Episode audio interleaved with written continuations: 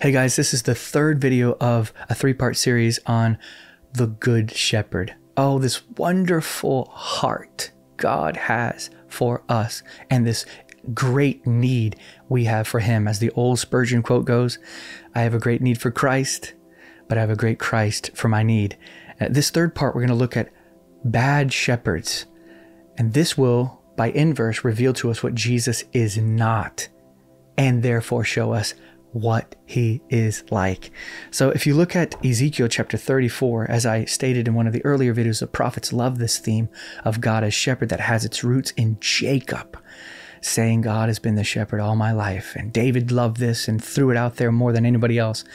But Ezekiel has some really great things to say. Uh, I like to say it like this the recognition of the bad shepherds when sh- will shift the kaleidoscope to find new combinations of Christ's peerless graces. In other words, in them we can find what he's not and therefore what he is. Uh, these men are shepherds in name only. They are not shepherds by nature. It's not how they are. It's what they're do. It's what they do. It's not what they are. But Jesus is a shepherd because it is what he is in nature. These are impostors who pretend to have the same golden heart as Christ. So in Ezekiel chapter 34, verse 1 through 10, we find their behavior polar opposite to the kindness and goodness of Jesus Christ. It says that they feed themselves. Uh, without feeding the sheep, they do not strengthen the sick. Uh, they have not tended to the wounded. They have not sought the lost. They dominate them with force and fear. Uh, what this means is that if they feed themselves, they're only in this for their own good. Uh, this is not their nature. It's not what they do. It's not what they are. Uh, they are looking out only for their own good without feeding the sheep. That means they ignore the good of the people. Also, they do not strengthen the sick, which means they have no concern for the health of their people. You have not tended to the wounded. Uh, this means they have no concern for their safety or their healing. This is bad shepherding. This is only in name. This is shepherding that is doing and not what you are. Zechariah 11, 17, there's another description of bad shepherds where you leave the flock instead of leading the flock. Leave the flock instead of leading the flock. And he calls them worthless. And also that he says that their arms will wither. That's their power and their strength. And their eyes will be blind. They won't be able to recognize God anymore. They they they will be blind. Uh, you shall never find a shadow of these things in the shining countenance of the Good Shepherd. He is the complete opposite.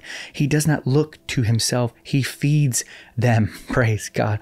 He leads them, he strengthens the sick, looks for the sick. He searches out the lost. He's concerned about the wounded. He picks them up and brings them into safety and heals them. He doesn't dominate them with force and fear, he brings them in with gentleness and love.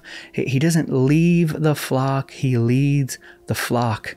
And this is good shepherding. This is the nature of Jesus. The good shepherd in John chapter 10, Jesus, he contrasts the, himself with the thief who wants to steal, take from, kill, and destroy. The word destroy means to reduce you to uselessness, reduce you to uselessness. It takes away your personality. It takes away who you are and what God has for you in your life. It breaks you down. This is bad shepherding. But the good shepherd is not this way. He builds you up and strengthens you and makes you flourish. Uh, the good shepherd, he says, I am the way. I am the truth. I am the life. He who follows me shall never walk in darkness, but have the light of life. I am the way, the truth, and the life. I'm the only way to the Father. You follow me. I will be to you your way, guiding you.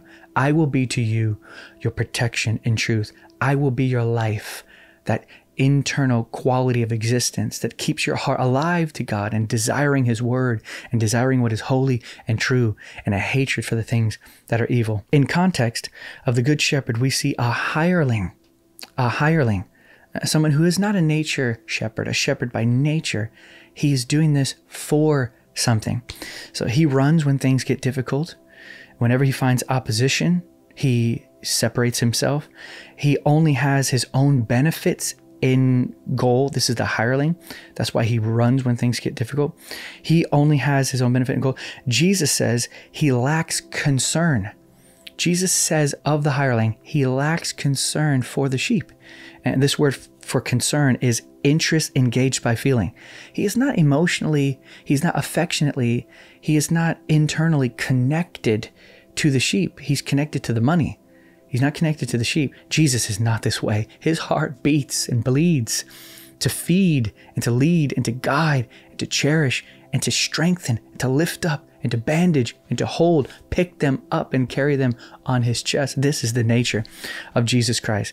But the Good Shepherd, yes, he loves the sheep. Peter, who had walked with Christ, and knew his guidance and providing and love and care and tenderness. He knew Jesus to be this by nature.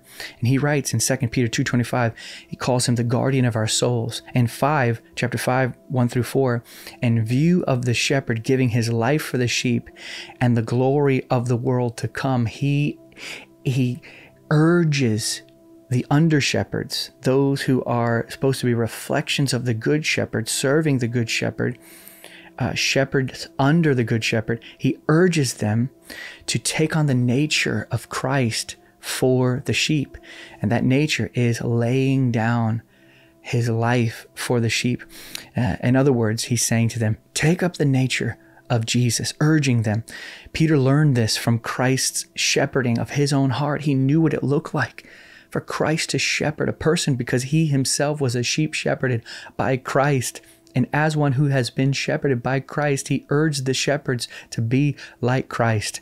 And you can even see the things that Peter says about bad shepherds are revealing to us what he knew Jesus to not be. He's saying these are the things that are opposite to the one that I know to be the good shepherd. Remember when he falls, Jesus says, If you love me, feed my sheep. If you love me, then feed my sheep. This means that Jesus is showing him that this is uh, a result of loving Christ. The more we love Christ and desire Christ, the more we care for the, the healing of others, the bandaging up of others, the, the care and leadership of others, the nourishment of other people. Jesus is tying these things together. Peter, in essence, is recalling the greatest days of his life when he followed the Good Shepherd himself. Uh, he sees these things to be what Jesus is like. It's as if he's saying, This is what Jesus is like oversight. He watches over you. He, he's always keeping you in front of him. He knows where you are. He's concerned about your condition. Um, also, you see, he's not forcing himself to be with you. He desires to be with you. This is what he's revealing to shepherds to be like Jesus as a shepherd. Desire to be with the people. Turn your heart to desire to be with your people, to keep watch over them, to make sure they're doing okay, uh, voluntarily. Uh, he didn't do this for them to get something from them. He did it with joyful enthusiasm. He didn't lord it over them uh, as, as acting like a superior, uh, though he was, or asserting his will over them with arrogance, force, and fear. He did not do this. As a matter of fact, when they come to get Jesus in the garden, they don't even know which one he is. He's so merged together with them. They said, which one of you is Jesus? he wasn't, you know, standing up on some higher stone or wearing some different clothes. He's he's he's just he's just a different kind of leader than we than we realize. So, what is the main point? Uh, that Peter's trying to say. He's telling the shepherds to prove to be examples of good sheep to God, to the sheep they're shepherding. The best way to shepherd the sheep is to be a good sheep to God, following Him and loving Him and caring for this wonderful uh, guidance and protection and trust in God. This is how you best lead the sheep. That's what Peter is saying. Being good shepherds for each other to see and the sheep to see. Not only shepherds seeing shepherds being good sheep unto God, but shepherds revealing to their sheep their being good sheep unto God. So, all this to say, we want to remember the chief shepherd is coming. That's Peter's whole sobering statement, goal, conclusion. He's coming, the good shepherd, who is a shepherd by nature. He's coming and those who have not shepherded by nature, by a love relationship with Jesus that cares for, desires the health and benefit of the sheep, they will be exposed. And the best scripture to end this with, uh, Hebrews 13:20 says, "Now the God of peace who brought up from the dead the great shepherd of the sheep, through the blood of the eternal covenant, even Jesus our Lord, equip you in every good thing to do his will, working in us that which is pleasing in his sight through Jesus Christ, to whom be the glory forever and ever. Amen. We find all of it compact in that one verse.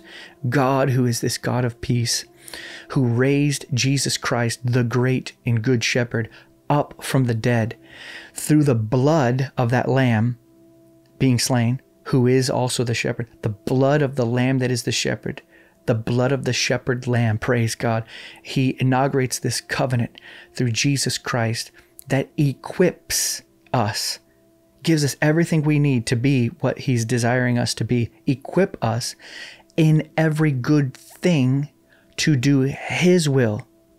He works in us by His own divine power as we trust in the Good Shepherd, by the blood of this eternal covenant. He works in us the things that are pleasing to Him. Praise God. From Him, to Him, and through Him be all things. From Him, to Him, and through Him. Praise God. Pleasing in His sight through Jesus Christ. To Him, then, because He's done it all, be the glory forever and ever. Amen and amen. Thank you, God that you are a good shepherd. Thank you that you have been a shepherd to Jacob, Abraham, Isaac, Jacob, David, the prophets, to Israel, but then manifested in the flesh to be the good shepherd right out in front of us where we could touch, where we could see, where we could hear, and Lord, even now, by the Holy Spirit, you continue to shepherd us. By the Spirit of Jesus Christ, the Good Shepherd, you continue to shepherd us and guide us and providentially supply for us and keep us and, and heal us and bind us up. Lord, I thank you for this. And we put all our trust in you, all our trust in you. And Lord, also I pray that those that are shepherds would recognize the nature of Jesus and by loving Him, be that to their sheep. That people, the sheep of God, would be brought up and nourished, cherished, loved, protected, guided, healthy, and whole. In Jesus' name. Amen. Amen. Don't forget to check out the second video and the first video. This is the third of three. Uh, please like the video and subscribe and, and share it with somebody who you know loves to hear about the nature and goodness of Jesus Christ, the wonders of who he is and how he has been to us. He has been a good shepherd to us all of our days, even unto this very day. Praise God. Every Tuesday night from 7 to 8 p.m. Eastern Standard Time, I meet with my partners and we wait on the Lord. We open the scriptures. We pray together.